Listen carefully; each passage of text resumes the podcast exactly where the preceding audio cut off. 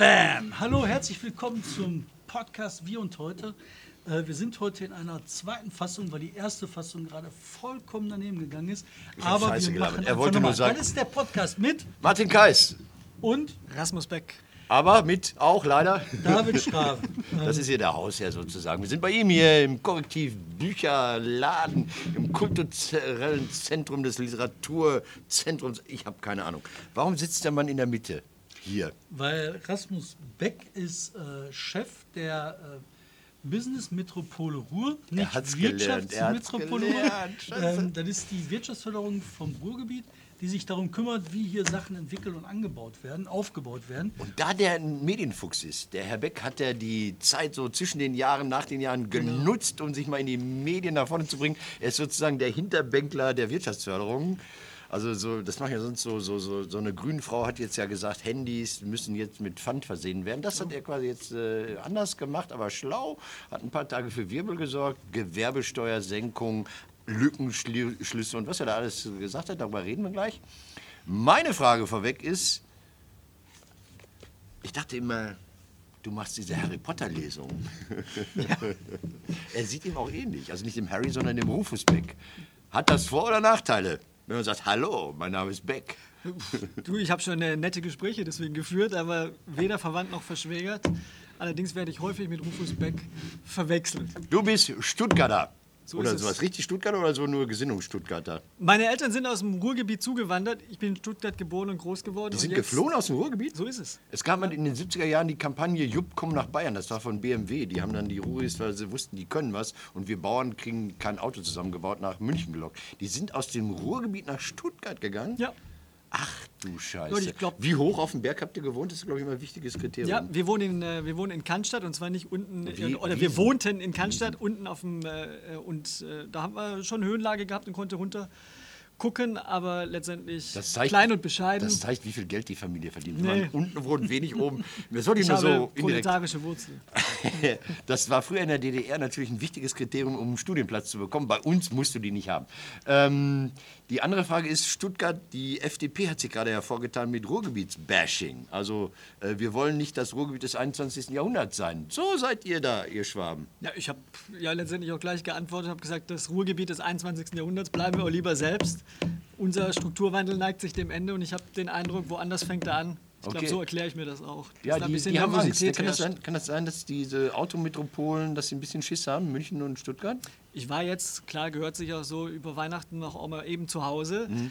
Ähm, da war klar, in Untertürkheim wird, äh, werden Dieselmotoren nicht mehr gebaut. Es ist die Frage, wohin geht die Elektromotorenproduktion. Das sind ganz neue Töne und da ist man mental ja auch nicht darauf vorbereitet, weil das war ja vor anderthalb Jahren noch Die ist bei Daimler. Das, das, genau. Also hier arbeite bei Bosch und beim Daimler, da hast du ein Leben lang was von und jetzt redet man darüber, wie Arbeitsplätze abgebaut Das war werden. aber in Sindelfingen, wo die die Bürgersteige beheizt haben. Das war dann IBM, das war nicht Mercedes, oder? Wir bringen das immer durcheinander. Beides. In Das ist für Sindelfingen mich alles beides, dasselbe ja. selbe Tal. Das ist so, wie, wie ein Sindelfingen. Stuttgarter sagt, Düsseldorf, Köln, Bochum, alles Ruhrgebiet. Südlich vom Main fängt der Balkan an.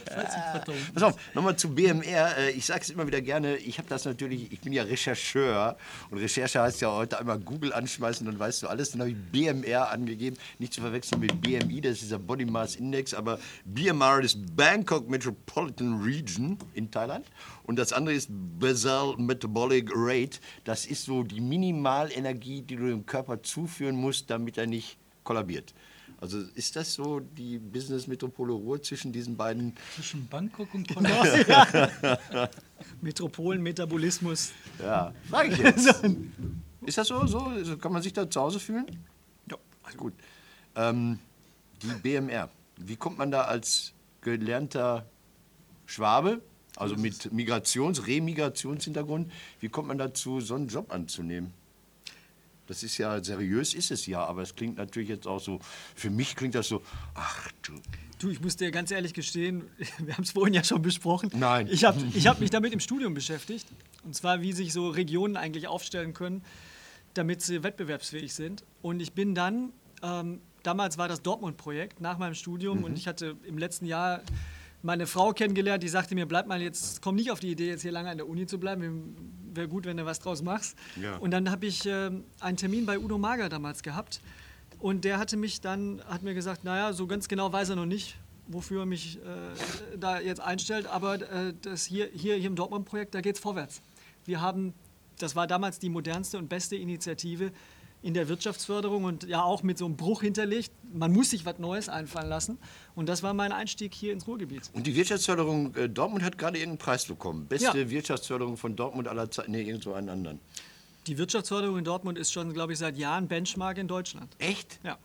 Ah, Mit dem Dortmund-Projekt hat das sicherlich, aber auch schon davor waren die eine der ersten, die sogenannte Clustergeschichten gemacht haben. Also das ist schon eine gute Adresse und davon hat Dortmund ja bis heute sehr profitiert. Das Spannende ist bei diesem Cluster-Ding, äh, dass man denkt immer so, ah, das wäre eine neue Erfindung. Der Prinzip ist uralt, das ist halt der Bazar.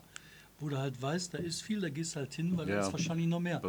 Und äh, was ich auch ganz spannend finde, du hast ähm, deine Ideen oder deine Inspiration viel aus dem Silicon Valley geholt. Und da ist ja auch Cluster. aber was ist denn das besseres Besondere Wetter. daran? Besseres Wetter. Aber Das war in der Tat, das war, das war meine, damit habe ich mich dann wissenschaftlich äh, zunächst beschäftigt. Und der Punkt war ja, wenn man so an Silicon Valley denkt, bis heute amerikanischer Nachtwächterstaat, Best Policy, get out of my way. Äh, das ist alles irgendwie unter kalifornischer Sonne und mit, mit viel privatem Geld entstanden. Das ist mitnichten der Fall. Das, die Keimzelle liegt letztendlich in der damaligen noch Provi- Provinzuniversität äh, Stanford, die viel Stiftungsland hatte, Ausbruch des Zweiten Weltkrieges und dem Status als Federal Contracted University, wo eben die neuesten Technologien über Dekaden hinweg im Verbund von Unternehmen und, und Forschung äh, ausgearbeitet worden sind. Und Ja. dann sind sie erst in den 70er Jahren überhaupt kommerziell nutzbar Aber geworden. ist das dann Zufall, dass, dass das dann der richtige Weg war? Das hätte ja auch völlig scheitern können. Also man hat- aufs falsche Feld gesetzt. Das war übrigens auch gar nicht die Intention. Es ging damals ja darum, wir wollen Radartechnologie haben, wir wollen die neuesten Raketen bauen. Das war völlig egal, ob daraus was wird oder nicht. Der Fokus war ja was Mhm. anderes. Und in diesem Windschatten haben sich letztendlich dann auch Unternehmen entwickeln können. Da gibt es diese Hedi Lamar-Geschichte. Kennt ihr Hedi Lamar, Hollywood-Diva, die aus Wien kommt und angeblich irgendwelche Steuerungssysteme für Torpedos gebaut hat, die die Frequenzen gewechselt haben, damit sie nicht irgendwie abgehört und ferngelenkt werden konnten. Und dieser angebliche Frequenzwechsel war dann wichtig für die Mo Mobiltelefone. Also Hedi Lamar, Showbusiness in Wien auf dem Hauptfriedhof, kann ich sehr empfehlen, beerdigt, in der Nähe von Udo Jürgens, so, da Udo, da Hedi, ähm, da Qualtinger, da ist egal. Ähm, und äh, also das finde ich so interessant, dass natürlich Militärtechnologie, was ich eigentlich sagen wollte, also Paul Virilio hat gesagt, das Kino gibt es nur wegen des Krieges, ähm, dass Militärtechnologie alles, die Mutter aller Entwicklungen sei. Also andere sagen, es ist die Rohkohle gewesen, klar, das ist die andere Behauptung. Ich glaube, es ist vielleicht gar nicht so wichtig, ob es militärisch ist oder nicht, aber der Staat als Lead-User Mhm. und sagt, ich nehme das Produkt auf jeden Fall ab, egal wie sich sozusagen konjunkturell Entwicklungen darstellen, das ist äh, ein guter Innovationspfad. Ich glaube, der würde hier jetzt mit Militärtechnologie nicht funktionieren, aber dieses Thema, das kann man vom Silicon Valley lernen. Heute ist das natürlich anders. Ja, aber da Aber- ist noch ein zweiter Punkt dabei, den finde ich halt auch ganz spannend, auch bei der Stanford University. Das erste ist ja richtig, das Militär hat gesagt, wir brauchen irgendwelche Sachen, um unheimlich viel kaputt zu machen. Was das genau ist, wissen wir nicht, ihr seid die Eierköpfe, macht mal. Aber dann haben die den Leuten halt die Freiheit noch gegeben und gesagt, Ja. ähm, okay, das ist jetzt Teflon, ja gut, dann mach halt eine Pfanne. Das ist so. Oder ihr habt da jetzt so rumgebrückelt, das ist ein Halbleiter, was weiß ich, was das ist, ähm, macht da mal einen Computer mit, das war denen dann egal. QM. Diese Freiheiten, diesen Entscheidungen. Insbesondere an den Hochschulen. Ja. Die so, Professoren irgendwas- haben sich an den Unternehmen Okay. beteiligt, haben ihren Studierenden letztendlich die Möglichkeit gegeben, sich äh, in den Garagen von ihnen äh, an den Dingern zu Aber in Bochum, ist es so, in. Bochum ist es so, Entschuldigung, Zweckentfremdung von Garagen zieht äh, ein Ordnungsgeld nach sich. Garagen dürfen nur zum Abstellen von Pkw genutzt werden. Wenn du, da, wenn du da rumschraubst, kann es sein, dass du Ärger kriegst. Da hat man jetzt ja auch die großen Garagen auf der Opelfläche. Aber deswegen bist du alle gar nicht hier. Nee, Moment, Moment, Moment. Äh, QM wollte ich sagen, also Qualitätsmanagement auch eine äh, Erfindung des Militärs. Weil die wissen wollten, lohnt sich das, die Bombe da abzuschmeißen, tötet die wirklich 100.000 Leute, wie wir es vorhatten, oder sind das als Rohrkrepierer? Die haben angefangen, Qualitätsmanagement äh, zu betreiben. Ähm, Das Militär hat angefangen, äh, die Rollsiegel zu entwickeln in Babylon, damit die wussten, wie viele Vorräte haben die, damit sie wie viele Soldaten wie lange Ja. ausrüsten können. Das war alles Militär. Gut, also jetzt hier der Militärattaché der Wirtschaft. Nein, BMR, ähm, das wollte ich mal wissen, ist ja eine relativ kleine Bude, könnte ich sagen. Also ihr habt, äh, ich habe das so, so von Hand gezählt, so, so auf die Seite gegangen und dann 1, 2, 3, 4, äh, 6 mal 4, 8 mal 4, 36, 38 Stellen habe ich da, glaube ich, gefunden. Oder? Sowas So ist es, schnell mit fertig. Und dann dachte ich mir, boah, das ist aber eine kleine Bude. Also, weil, weil die Dortmunder sagen dann, ha, 36 haben wir im Empfang sitzen oder so. Weiß ich jetzt nicht, keine Ahnung. Also die, die kommunalen Wirtschaftsförderer sind viel größer als ihr. Kann man damit leben? Ja, klar. Weil, Warum? Weil wir für unsere Aufgabe ja auch gar nicht mehr Leute brauchen. Ah, Der, ich glaube, wenn du in der regionalen Ebene unterwegs bist, die nicht top-down organisiert ist, und das ist sie hier nun wirklich nicht, dann äh, ist es nicht unsere Rolle, Wirtschaftsförderung aus Essen in Bottrop zu machen. Könnten wir auch gar nicht. Ne? Sondern der entscheidende Punkt ist, wir, wir haben die Aufgabe, ein Projektentwickler zu sein, also nicht am grünen Tisch zu wirken mit riesen Truppen, sondern dafür zu sorgen, Ideen aufzuschnappen, die zu Projekten zusammenzubringen, die richtigen Leute in der Region dafür zu finden, so eine Art Kontextsteuerung zu machen. Und dafür äh, letztendlich ist die Anzahl der Personen weniger wichtig, als einfach, wie smart die sind und wie sehr wir auch in der Lage sind, wirklich immer wieder uns zu überlegen, was kann der Region gut tun und wie kriegen wir die richtigen Leute dafür zusammen. aber jetzt blöd, also weil ich, weil ich bei Wirtschaftsförderung total blöd bin. Also wenn ich jetzt Investor bin und sage, hey, ich möchte elektrische Fahrräder mit Schiebedach bauen, brauche dafür 50 Hektar und äh, ich habe da in Gelsenkirchen angerufen, die haben nichts, dann rufe ich bei euch an und sage immer, gib mir mal einen Tipp, wo könnte ich hingehen? Ja, klar. Wir sind, und das haben wir gemeinsam mit unseren Kollegen in den Kommunen auch entwickelt, wir haben ein System, das nennt sich Invest Ruhr. Und wir können dir zu jeder Fläche im Ruhrgebiet, die gewerblich nutzbar ist, sagen, wem gehört die, ist die nutzbar, will der das verkaufen, welche Probleme gab es damit in der Vergangenheit. Also wenn du mit dem Ruhrgebiet telefonieren willst, kannst du bei uns anrufen. Und Das wir, ist schön. Das ist und wir führen dann im Grunde genommen die, die, die, die, die Interessenten dann bis zu der Frage, wo es dann in die Kommune geht, äh, kann ich da bauen oder kaufen. Was ich ja geil finde bei, bei euch oder gerade an dir ist, ähm, äh, Berlin hat mal den Spruch rausgehauen, arm aber sexy. Wir werden gleich drüber reden, ob das überhaupt noch stimmt. Ähm, wenn ihr auf dieser großen Immobilienmesse da in München, Exporeal seid, ne? Exporeal, tolles Ding, am Ende des Oktoberfestes kann man letzten Sonntag nochmal vorglühen und dann geht man da in die Messe und sagt, hey Junge, was. Ähm, Currywurst gibt es da und dann haut er immer Sprüche raus. Das eine, der eine Spruch war Deutschlands größte Stadt, fand ich so mal eben cool dahingeschmissen. Und der andere war Expo Real, ihr könnt auch demnächst in Essen stattfinden, glaube ich so. Das ist so ein bisschen äh, Anarcho-Power, ne? So mit 38 Stellen da mal die Messer aufzumischen. Kommt das gut an oder denken die, Also ich glaube, solange das so einigermaßen sportlich ist, äh, kommt, dann kommt das gut an. Und das ist ja auch in der Höhle des Löwen. Ja, wir gehen da ja nach München und Ja. äh, hauen mal einen raus. Das ist, glaube ich, okay. Ähm, ich glaube, dass wir als Immobilienstandort uns total gemacht haben. Und wir haben jetzt ja gesagt, wer A sagt, der muss jetzt B sagen. Das hängt damit zusammen, es gibt sogenannte A-Standorte, sieben Stück in Deutschland. die sind alle nicht hier? Die sind alle nicht hier. Das Ruhrgebiet ist ja mit keiner Stadt dabei. Aber die sind jetzt auch alle leer. Die sind alle abgegrast. Da gibt es keine Opportunität mehr und die Mieten steigen da auch nicht mehr so stark. Und deswegen lenken wir jetzt eigentlich den Fokus hier auf diese Region und das klappt super, weil wir auf der einen Seite sagen, hier kannst du noch relativ günstig kaufen und die Mieten steigen trotzdem. Und vor allem glaube ich, mit jedem Haus, was angepackt wird, was neu gestrichen wird, wo der Vorgarten gemacht wird, da tut sich einfach auch was und du kommst raus aus dieser Diskussion, ich, wir sind abgehängt, hey, zu hier, da tut sich was. Und das ist für, für, für mich aus Sicht des Wirtschaftsförderers wichtig und es ist auch wichtig, um Investoren noch stärker aufmerksam zu machen, hierher zu kommen. Du hast eine ziemlich steile These ja mitgebracht. Ähm, und zwar am Anfang des Jahres hat der äh, Martin gerade gesagt, ähm, dass, die, dass die Flächen im Ruhrgebiet mehr oder weniger am Ende sind, dass es hier kaum noch ausreichend Flächen gibt, sich schnell Kann er die weiterzuentwickeln, Bude ja zumachen. dass mehr Flächen äh, entwickelt werden müssen, schneller entwickelt werden müssen. Und dass es gleichzeitig ein Riesenproblem gibt, weil die Gewerbesteuern hier halt so hoch sind wie in München und äh, ja, aber keine Firmen da sind, die die gerne zahlen wollen, sondern die gehen dann lieber weg. Ähm, was ist deine These? Warum sagst du, ähm, kann man bei den Gewerbeflächen anfassen? Von meinem Grundgefühl her würde ich sagen, ey, das Ruhrgebiet ist voller Flächen, ähm, aber die sind, stehen dann nicht zur Verfügung. Genau, also du hast, du, hast, äh, du hast völlig recht. Fläche, da fällt auch jedem von uns was ein, wo irgendwie ein Zaun drum ist und sich seit Jahren nichts getan hat, da gibt es einige.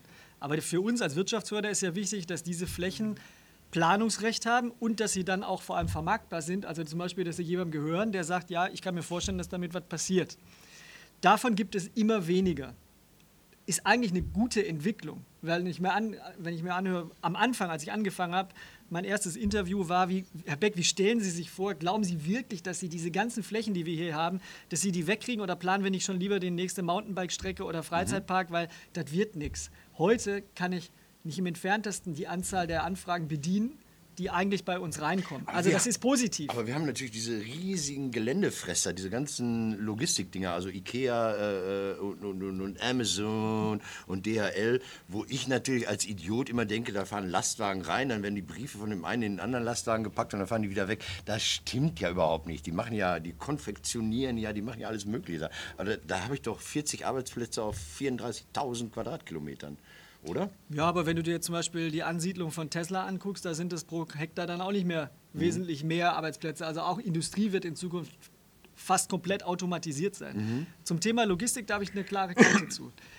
Die haben uns auch, diese Ansiedlung haben uns total geholfen, auch mal Arbeitsplätze in dieser Region aufzubauen, äh, die eben mit an- und ungelernten Verhältnissen Ja, überhaupt wichtig. möglich waren. Das war total Amazon wichtig. total wichtig. Also mal auch mit Metro und was ist das noch? Nee, Keine ja, Ahnung. ja, das waren Tausende von Arbeitsplätzen, die wir vorher nicht hatten.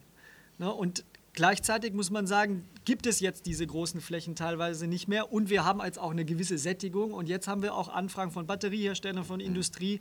Das sieht man, das muss man, glaube ich, in so einer Kontinuität sehen. Das war schon ein wichtiger Punkt. Wer sind wir und was können wir? Nein, das ist für mich total wichtig. Also äh, ich war vor ein paar Jahren mal bei der BMR, WMR, äh, als äh, Andreas Pink, Pinkwart neu im Geschäft war, hat gesagt, macht ihr mal Industrie, Hightech, IT, machen die im Rheinland, können die besser. Da dachte ich, du Hund. Ähm, können wir Industrie und ist das, ist, ist das schlimm, wenn wir das können oder ist das ein Vorteil mittlerweile auch? Ich glaube auch, gemessen auch daran, äh, da war Andreas Pinkwart, ich glaube, er hat seinen ersten öffentlichen Auftritt Ja, das war der erste öffentliche Auftritt, ja. Äh, da haben alle gesagt, hm, hm, heute können wir froh sein, dass wir den industriellen Kern noch haben und dass wir daraus ja vor allem auch richtig was gemacht haben. Unser Start-up-Ökosystem, was sich ja total rasant entwickelt hat, hat ja diesen B2B-Charakter. Das heißt, Business to Business, wie können wir als Startups nicht dabei helfen, irgendwie einen Smoothie-Becher zu designen, der dann irgendwie hoffentlich mal irgendwann Geld bringt, sondern wie können wir zum Beispiel ThyssenKrupp oder E.ON oder den großen Unternehmen bei ihrer eigenen Transformation helfen. Und das hat unter anderem in China, in Israel, überall, wo wir unterwegs sind, ist das ein, ein riesen Alleinstellungsmerkmal. Und daraus haben wir was Eigenes abgeleitet. Also ist es gut. Aber lass uns nochmal bei den Flächen bleiben. Ja. Weil ähm, natürlich haben wir Flächen vor Augen, die halt seit 30 Jahren oder was Ja. überplant werden, wo New wenig passiert. Park, New Park, Waldrop, Datteln, wo früher die Gülle irgendwie auf die Felder gebracht wurde. Seitdem ich denken kann, gibt es da die Idee, da Industrie anzusiedeln. Die letzte Wahnidee war, um 2000 herum BMW da anzusiedeln. Fand ich super. Dann hat Dortmund gesagt, wir haben eine Fläche für euch, die war viel zu klein.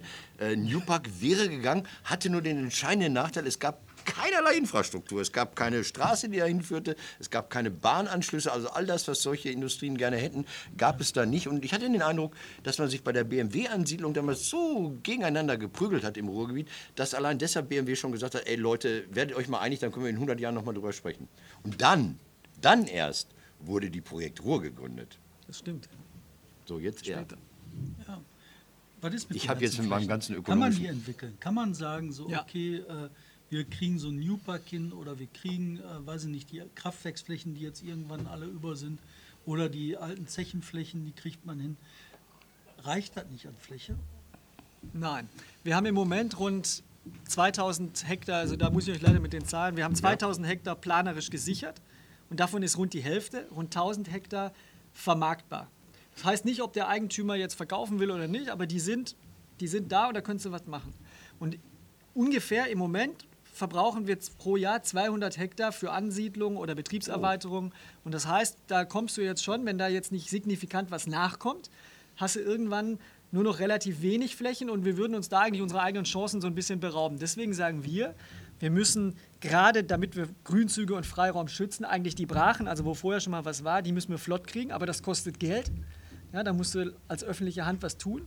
Und darüber hinaus sollten wir auch Anreize, wie zum Beispiel eine gesunkene Gewer oder eine sinkende Gewerbesteuer, nutzen, um nochmal einen richtigen Ansiedlungssog hier in diese Region auszulösen. Und das war die Nummer, mit der er über Neujahr auf einmal Bang die Titelseite einer großen Regionalzeitung füllte, runter mit der Gewerbesteuer. Da dachte ich, Oh, oh, oh nein, nein, nicht er auch noch, war der erste Gedanke, der zweite war, nicht schon wieder. Also, ähm, äh, ich sage es mal, ähm, ich habe dann nachgeschlagen, als Herr Beck die Wirtschaftsförderung der Metropole Ruhr im Jahr 2013 betrat und übernahm, hat er dann 2014 ein Interview gegeben, da stand Gewerbesteuer senken. Da dachte ich damals vielleicht schon, ach jetzt nicht er auch schon, weil Ja, ich erinnere mich, nein, Moment. Moment, ich erinnere mich an Jochen Kirchhoff, den ehemaligen Arbeitgeberpräsidenten, Gott habe ihn selig, der war bis 2004 Arbeitgeberpräsident hier in NRW. Der hat das auch schon gesagt. Der sprach von einer Sonderwirtschaftsregion Ruhrgebiet. Ich wollte ihn damals zum Pannekopf nominieren. Ähm, aber das ist so ein uraltes Thema. Was ist jetzt, warum jetzt schon wieder und immer noch? Was ist das Neue?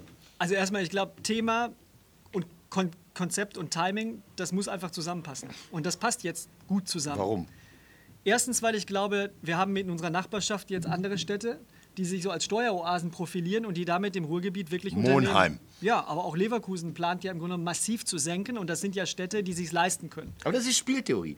Nee, der ja, eine gut, funktioniert, weil die anderen nicht funktionieren. Wenn alle das machen, hebt sich das auf. Ich glaube auch nicht, dass das Ruhrgebiet zur Steueroase werden sollte, aber es sollte zumindest mal, wir sind ja deutlich über NRW und deutlich über unseren Nachbarn, die wiederum aber eigentlich gesündere Kommunen haben, dass wir da zumindest mal auf gleiche Wettbewerbsbedingungen kommen. Das ist ja sag mal, die Haltung dahinter. Das soll ja nicht unsolidarisch sein, sondern eigentlich nur gleiche Voraussetzungen. Nächster Punkt. Ich glaube, dass durch sinkende Steuern bei gleichzeitig höheren Flächenverfügbarkeiten sich die Kommunen über Mehreinnahmen freuen können als jetzt. Und das, sollte, und das ist zwar auch Spieltheorie oder das ist auch eine gewisse Wenn-Dann-Sache, aber an vielen anderen Standorten hat es gezeigt, dass das äh, ein Weg zum Erfolg sein kann. Aber du hast doch hier im Ruhrgebiet die ganzen Haushaltssicherungskommunen. Ja. Da ist das doch gar nicht so, dass der Stadtrat sagen kann, ach nö, ich will mal weniger Steuern haben. Nicht wen, da ist ja nicht weniger Steuern, sondern einen niedrigeren Hebesatz für eine Steuer, wo ich ja vielleicht durch eine niedrigere Steuer vielleicht mehr Kohle rauskriege. Sondern dann kommen Bürokraten und sagen so, nö, du musst immer den höchsten Steuersatz. München geht auch. Ohne, Ne? ohne, ohne das Land wird das deswegen auch nicht funktionieren. Also das heißt, wir werden ja, es wird ja diskutiert, gibt es so eine Art Stunde Null für die Kassenkredite Genau. der Kommunen? Und unser Punkt wäre, die soll es geben. Das ist total wichtig, dass die investiv tätig werden können. Aber wir wollen auch, dass die dann in Zukunft auch mehr Einnahmen generieren können und dann bei der Gewerbesteuer zum Beispiel auch zunächst mal für einen Zeitraum auf Einnahmen verzichten dürfen, damit das den richtigen Impuls gibt. Und ich glaube, ähm, die Reaktionen, heute stand es ja auch in der Zeitung, sind eigentlich über die ganze Region hinweg positiv. Und ich glaube, zum ersten Mal, und das ist auch der Unterschied, ist das nicht nur eine Stadt will etwas, eine Fläche soll entwickelt werden, sondern wir haben ganz genau gesagt, für die Kooperationsstandorte, damit fangen wir an. Stopp, da, kurz erklärt, Kooperationen sind Städte grenzenübergreifende Standorte, richtig? Ja, Ganz komische Sache. Gibt es die häufiger? Also ich kenne das Mal-Dorsten, Gewerbegebiet, heißt da anders. Total erfolgreich, quasi äh, ausgebucht bis zum geht nicht mehr. Dann würde mir einfallen, der Flughafen in Essen-Mülheim, der nie stillgelegt wird. Meine Prognose, der wäre so einer. Und dann die Emscher Freiheit hier in Bottrop, Bottrop Essen. Essen. Erzähl mal. Kooperationsstandorte sind ein Instrument, die in dem neuen Regionalplan ähm, äh, drin sind. Und zwar große zusammenhängende Industriestandorte, die oft dann auch von verschiedenen Kommunen gemeinsam bewirtschaftet werden sollen. Und gerade da bietet es sich natürlich dann auch an, äh, zu sagen, da sollte dann so ein neues Modell für Gewerbesteuer auch praktiziert werden. Und das ist unser Vorschlag und der ist neu. Spannend ist, dass das hat, ähm, sehr starke Unterstützung findet überall im Ruhrgebiet. Nein, Gewerbesteuersenkung, da sagt die IHK immer sofort und die Handwerkskammer auch, jö. Ja, aber, wir du haben auch Oberbürgermeister Bürgermeister gehabt, dabei. Ja, das finde ich halt spannend und politische Sachen. Glaubst du, ähm, so ein Thema könnte, könnte ähm, im andreuenden äh, Wahlkampf für das erste Ruhrparlament eine Rolle spielen? Oder glaubst du, das ist ein Thema, das interessiert am Ende uns drei, wahrscheinlich nur uns beide? Euch, bei, euch beide. Also ich, ich distanziere mich sehr deutlich davon, Tim Bürger. Also aber nur uns beide und Ich hatte, mal, ich hatte mal Ärger mit der Gewerbesteuer. Infizierungsparagraph 5 des Einkommensteuergesetzes. Da könnte ich jetzt geschehen. Kennst du das? Nee. Ja. Person, komm, lassen wir das. erzähl. Ich hasse die Gewerbesteuer. Ich glaube, wir werden ein übergeordnetes Thema hoffentlich im Wahlkampf haben. Zumindest äh, fände ich das sehr spannend, nämlich wie will das Ruhrgebiet, wir haben es ja Lückenschluss genannt, bei uns hat sich vieles total positiv entwickelt. Aber wie kriegen wir es im Grunde genommen hin, dass wir in Zukunft auch noch stärker wachsen als andere Standorte, damit sich diese Ranking-Diskussion auch erledigt und wir auch Probleme in den Griff Ich kriegen. habe es heute nicht an. Ich habe oft dieses äh, Hashtag 401GE-Shirt an. Also so, ähm, ich sehe das anders. Ich, ich finde, niemand ist 401. Ich glaube, Wachstum ist wichtig. Wir können uns auf der einen Seite natürlich darüber freuen, dass wir die höchste Beschäftigung in diesem Jahr seit 1981 hatten. Guckt man sich aber an, wie ist das im Verhältnis zu Frankfurt, zu Stuttgart oder Und zu, sogar oder zu zu Berlin, Berlin. Berlin Zu mittlerweile, Berlin. merken wir, dass die anderen schneller gewachsen sind. Und ich glaube, da sollten wir doch die Ambition haben zu sagen, wie kriegen wir das eigentlich wieder hin, dass wir das schließen, kleiner machen und aufholen. Aber das ist das Und Interessante. deswegen können wir nicht so weitermachen wie bisher. Genau, Lückenschluss ist ein Wort, das kannte ich bisher immer so aus der Baubranche. Da ging es immer um, ah, sowieso, Autobahn sowieso, Lückenschluss zwischen Bochum, Wiemelhausen und keine Ahnung. Und dann war das der Lückenschluss. Also jetzt gibt es ein Gap, so, so, so so eine Lücke anscheinend. Die Entwicklung der Einkommen und der sozialversicherungspflichtigen Beschäftigung ist in allen Regionen besser als in allen? Nicht in allen, aber In welchen nicht? Bayerischer Wald? Nein, nochmal, deshalb, wir sollten das auch nicht runterreden. Da gibt es ja kein Schwarz und kein Weiß. Das hat, hier hat vieles gut funktioniert. Das finde ich, Aber ist nein, ich will das- ja nur da- mal- Martin, lass mal das Ja. wirklich mal herausheben, weil das finde ich wirklich, das hat sich auch meine Position 180 Grad gedreht. Ne? Ich habe vor ein paar Jahren gedacht, so hier ist aus, die Leute können nur noch abbauen, es gibt keine Chance mehr. Das ist nicht mehr so. Du hast hier Chancen, Sachen entwickeln sich, Sachen werden besser. Aber dann bin ich bei Kleinigkeiten. Wir haben in Recklinghausen, eine, ich rede jetzt so vom Dorf, ne? wir haben da vor 20, 25 Jahren so eine Niederlassung der Fachhochschule Gelsenkirchen, jetzt Westfälische Hochschule, gegründet. Toll, irgendwas so, so im naturwissenschaftlichen Bereich und Wirtschaftsjura äh, auch. Aber dann dachte ich mir, übertrag das in die Region. Also sorg dafür, dass die Menschen, die ja irgendwas studiert haben und irgendwas ausprobiert haben, so, ein- so ein Lab haben, so ein, so ein Inkubator, um die Gelsenkirchen nochmal zu ärgern, ein Inkubatorzentrum haben. Das gibt es nach wie vor in Recklinghausen nicht. Geht das? Funktioniert das? Kann man die, die wissenschaftliche Leistung, kann man die forscherische Kraft mittlerweile in Arbeit übersetzen? Problemlos? In, in Dortmund gab es diesen großen, wie heißt der?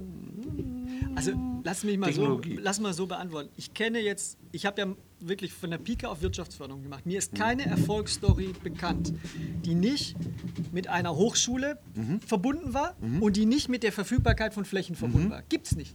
Okay. Kann ich dir aus der, meinetwegen aus semi-wissenschaftlicher Sicht sagen, die kenne ich nicht. Ja. Und insofern sind das, glaube ich, auch die Kernpunkte, wo wir in Zukunft darauf achten sollten. Deswegen war der Vorschlag mit der Emscher Uni, das muss keine Hochschule sein, die jetzt in Gelsenkirchen oder woanders steht, aber dass es für das nördliche Ruhrgebiet wichtig ist, Hochschuleinrichtungen hinzukriegen und da An-Institute zu schaffen, das halte ich für richtig. Kann ich ein gutes Beispiel geben? Mach mal. Als wir damals ähm, die Technologiezentren hatten in NRW, da, die wurden eingeführt, Johannes weil er in Dortmund funktioniert hat. Weil da gab es eine Uni, die wurde gegründet, Ja. da drumherum hat sich mit einmal Technologie entwickelt. Dann haben die gesagt, okay, Technologiezentrum funktioniert, jetzt machen wir das. Haben sie überall gemacht, haben aber vergessen, dass die Uni dazu gehört. Und dann hast du halt so Technologiezentrum in Bottrop gehabt auf Arnberg Fortsetzung. Da war nichts, da war ein Schrotthändler daneben. Hat halt nicht geklappt. Aber was ich jetzt spannend finde, jetzt gibt es sogar diese kleinen Unis. Jetzt hast du sogar in Bottrop so einen kleinen Uni-Standort. Und da entwickeln sich Sachen. Und ich bin, das, das ist echt, ich finde das sehr krass. Ne? Du hast hier tolle Entwicklungen, wo was klappt. Du hast aber auch Sachen, die nicht klappen. Und das ist zum Beispiel der Nahverkehr. Und wie kriegen wir das hin? Ich, will, ich komme deswegen darauf, weil wir über den Wahlkampf zum Ruhrparlament sprechen. müssen. Ja, Ruhrparlament, äh, Wahlkampf. Mhm. Machen wir jetzt die EU-Pause oder machen wir sie noch nicht? Doch, wir machen jetzt. Pass auf. Okay, wir reden gleich über den Wahlkampf, wo er ja quasi Exekutive, er kriegt neue Chefs sozusagen nach der Wahl. Keine Ahnung, was das bedeutet, Mach wenn wir Pause. uns jetzt hier direkt wählen, wenn wir unsere Sache selbst in die Hand nehmen. Wenn ich demnächst irgendwie nächstes Jahr, dieses Jahr im September hingehe und kreuz was an und wähle irgendeine Partei, mit der keiner gerechnet hat. Pause! Die EU-Pause jetzt noch mal kurz erklärt. Wir nehmen auf mit einer Spiegelreflexkamera, die in die EU eingeführt wurde. Und irgendwelche Leute haben gesagt, Spiegelreflexkameras dürfen ein bisschen Film machen, aber nicht mehr als 29 Minuten und 59 Sekunden. Deshalb macht das Ding bash, geht runter nach der Zeit. Kannst du auch nicht knacken. Das ist EU-Politik. Ähm, es gibt mittlerweile allerdings Softwaren, die schalten kurz bevor die Pause eintritt, den Parallelfilm starten die automatisch ein, sodass du quasi eine Softblende hast und dieses Problem umgangen bist. Da wir aber ein armes Produkt sind, haben wir eine alte Kamera, die das noch nicht kann. Und dann machen wir immer so eine geschickte Pause an der Stelle, die dramaturgisch wahnsinnig wichtig ist. Wahlkampf. Aber wir haben noch gar nicht über die anderen Sachen geredet. Die Lückenschluss ist für mich noch nicht ausdiskutiert. Aber wenn du meinst, bitte. Mach Lückenschluss. Nein, äh, die, die Frage ist Berlin, armer, aber sexy. Damit hat Wovi damals irgendwie äh, Furore gemacht. und äh, der Kern dabei ist für mich der, wenn man sagt, diese ganzen Metropolregionen, äh, die haben so König Midas-Effekte. Also München ist so reich, dass du demnächst niemanden mehr findest, der dich mit dem Bus zur Arbeit fährt, weil du den Busfahrer gar nicht bezahlen kannst, dass er da leben kann. Oder den, den Mann, der den Müll wegmacht. Oder die Frau, die den Müll wegmacht. Oder jemand an der Kasse im Aldi oder sowas alles. Also unsere Chance ist doch, wir können was. Ich finde, wir können kollektives Arbeitsrecht, VEB arbeiten, also große Konzerne, wo wir hingehen und Betriebsrat regelt alles und so weiter. Das können wir wie kein anderer. Wir können industrielle Arbeit wahnsinnig gut. Da gibt es auch Berufsschulen, die die Leute wahnsinnig gut ausbilden. Das alles können wir, das kann man anpassen an neue Produkte. Wir haben unglaublich billige Mieten. Das heißt, wenn ich hier Leuten 35.000 Euro im Jahr gebe, leben die fast schon im Luxus. In München würden sie in der Gosse enden. Sind das nicht Vorteile? Also Potenzial nach oben, was man immer sagt. Also wenn du Loser bist, bist du Potenzial. Du könntest, bei, du könntest das, das war eigentlich mit, mitfahren zur Expo, ja? äh, na klar, bei uns ist der Euro nicht nur 50 Cent wert. Ja. Und gemessen daran werden aber trotzdem die ähnliche Gehälter gezahlt wie in Süddeutschland. Aber ich habe gut ausgebildete Leute. Ja, absolut. Wir wären eine der wenigen Regionen, die sich über den Fachkräftemangel, und der wird ja mit massiver Wucht kommen, nicht so starke Gedanken machen müssen wie andere. Also jetzt meine Heimatstadt Stuttgart, da das ganze Umland ist ja ausgezehrt. Wohnungsmarkt dicht, auch schon 30 Kilometer weiter draußen. Und hier hat man wirklich die Möglichkeit, sich auch noch in den Stadtzentren, da musst du nicht äh, weg oder wirst da irgendwie gen rausgentrifiziert, sondern das ist hier ist die Welt diesbezüglich noch Hier okay. sagen die Aber Leute, Gentrifizierung wäre ein bisschen okay. ein bisschen Gentrifizierung. Also Aber- Gentrifizierung ist, wenn, wenn, wenn, wenn die Obdachlosen jetzt äh, nur noch Champagnerflaschen sammeln würden, aber da gibt es keinen Pfand drauf. okay. Ja, aber im Kern ist natürlich wichtig, junge Leute kommen hierher zum Studieren, sie brauchen hier aber auch einen Job. Und einen Job, den sie sinnvoll finden, der ihnen Spaß macht und der gut bezahlt wird. Und ich glaube, dass wir an dieser Ecke eben wieder beim, du hast mich vorhin gefragt, Wahlkampf sind. Ich glaube, das zukünftige Wachstum, äh, das halte ich für ganz entscheidend. Wo wollen wir noch stärker wachsen als andere Städte? Womit profilieren wir uns? Und ich glaube, dass in diesem Kontext die Frage der neuen Gewerbeflächen mit geringerer Gewerbesteuer auch ein wichtiges Signal ist, was unter anderem den Kommunen sehr helfen kann. Gut, aber Wahlkampf nochmal. Also Da sind wir wieder Wahlkampf. Genau. Kann man damit Wahlkampf machen? Kann man damit regionalen Wahlkampf machen? Ich rede jetzt nicht vom Kommunalwahlkampf, aber wir haben 2020 irgendwann Im im. Herbst, im September, haben wir das erste Mal Direktwahlen für das, Ruhr, äh, für das Ruhrparlament. Das heißt, erste Mal kann man hier profiliert Forderungen, politische Debatten anstoßen, die einen regionalen Bezug haben. Ja. Das hat auch einen interessiert. Genau. Glaubst du, mit so einem Thema geht das? Ich glaube das. Und ich, ich würde es mir auch wünschen, äh, dass es letztendlich gelingt, solche Themen dadurch anzustoßen. Das Thema ÖPNV wird ja, glaube ich, sicherlich auch eines sein, äh, was, wo man einfach sieht, da gibt es gute Erfahrungen in Kommunen, da gibt es auch schlechte, aber letztendlich kann es keine Kommune aus eigener Kraft umfänglich regeln. Und das ist für unsere Themen mit dem Thema Wirtschaft und Wachstum so und das ist beim Thema öffentlicher Personennahverkehr auch der Fall. Und deswegen muss es die Region einfach annehmen und sagen, da kümmern wir uns drum. Und wir würden da gerne unseren Beitrag zu leisten. Jetzt seid ihr ja quasi am, am Ende der Nahrungskette trotz allem. Ihr seid ja noch nicht mehr direkt RVR, sondern Ja. seid eine Tochtergesellschaft, 100 Prozent, weiß ich gar nicht, ja? Oder Ja. sind die Kommunen mit drin? Das heißt also, irgendwie, was die da oben irgendwann beschließen, müsst ihr ausführen. Ähm, aber wie weit bringt man sich da selbst ein in so einen Wahlkampf und sagt, äh, das sind Themen zumindest, über die wir reden müssen? Ich mache ja keinen Wahlkampf für SPD, CDU, sonst wen. Ja, ich glaube, da muss man nochmal erkennen, so wie sind wir aufgestellt. Ja. Wir sind keine, wir, wir machen keine Wirtschaftsförderung am grünen Tisch. Ne? Wir, wir machen in dem Sinne auch kein Agenda-Setting für, für, für Politik, aber wir müssen ja dadurch, dass wir jetzt keine Kernaufgaben haben, wir kümmern uns jetzt um die Bestandsunternehmen oder sowas, wäre sowas, ja, da wäre das egal. Wir müssen natürlich gucken, was ist in der Region wichtig und wer unterstützt uns dabei auch, damit wir das hinkriegen. Und insofern haben wir ein paar Themen, wie zum Beispiel jetzt das Thema Standortmarketing, das Thema Investorenbetreuung, also auch internationales und jetzt Wachstum, äh, wo wir anbieten, dass wir da zumindest mal eine Diskussionsplattform für haben. Und ich glaube, nach meinem jetzigen Empfinden werden sich auch viele Parteien, interessieren sich zumindest dafür und viele Köpfe, äh, sich da einzuklinken. Gibt es denn regionalen Wahlkampf? Das Nein. ist so meine, meine große Nein, Frage. sage ich dir ne? mal, nein, gibt es nicht. Also wird es kaum geben. Also wenn ich da richtig informiert bin, sagen, eine große Partei sagt zumindest irgendwie, wir kleben keine Plakate, wir machen das online. Weil die Nische kriegen wir nicht gefüllt. Also du hast eine gewisse Zahl von Helfern in der Kommune, die machen die Stände am Samstag in der City, die verteilen die Rosen und den Kaffee und die Einkaufswagenchips und die kleben da die Plakate und kleben die nach und die, wie heißen die, Wesselmänner oder was, diese großen Dinger, sind auch belegt und da ist überhaupt kein Platz für RVR-Reklame. Und da hast du auch keinen, der es klebt, oder? Ich weiß das nicht, was mir halt eher fehlt, ne, als das sind Leute, die halt nach vorne laufen, wie jetzt Martin Schulz für die EU Mhm. und sagt halt, die EU ist wichtig, das ist das Ding, ich bin der Politiker, der das durchsetzt. Ne? Mich hat ja keiner gefragt. Nein, ich will es nicht machen. Was Ich kann das du, auch gar nicht. glaubst du, sowas kommt? Ich kann es im Moment nicht, ich weiß nicht, ich glaube, die Listen sind ja noch nicht äh, abschließend, nicht, nee. dass man weiß, wer sind denn letztendlich die Menschen, die sich da dann auch in das Ruhrparlament wählen lassen möchten. Und darüber hinaus, jetzt sind ja auch die Feierlichkeiten zu 100 Jahre RVR, wo ja auch, glaube ich, noch mal ein bisschen dafür Marketing gemacht werden soll. Muss. Das, das halte ich für richtig, dass man erstmal zeigt, da, da gibt es auch was zu entscheiden. Und mach, äh, kümmere, kümmere dich darum, äh, dass du dich informierst. Der Witz an der Sache ist ja, also wir wählen das Ruhrparlament, was dann so heißt, Verbandsversammlung im Sturm-Kegelsaal. das heißt Ruhrparlament. Ja, dann, aber im Moment noch nicht, das wird so genannt. Es ist die Verbandsversammlung im Moment und man tagt im Chorzentrum unter einer riesigen Diskokugel. Das ist wirklich sehr, sehr schön gelebte Demokratie, weil der Saal da nicht ausreicht, weil man ja die letzte Wahl irgendwie organisatorisch so versemmelt hat. Ähm, andere Frage. Was ich komisch finde, ist, dass natürlich alles gewählt wird, nur nicht die herausragende Persönlichkeit. Also der Chef des Ruhrparlaments ist im Moment David Josef Hovendjürgen, der Pferdewirt aus Haltern Süden, der eigentlich irgendwie mal raus wollte aus dem RVR mit seiner Stadt, wird er jetzt vehement bestreiten, habe ich aber damals so verstanden. Ähm, wir wählen aber nicht Carola Geist-Netthöfel.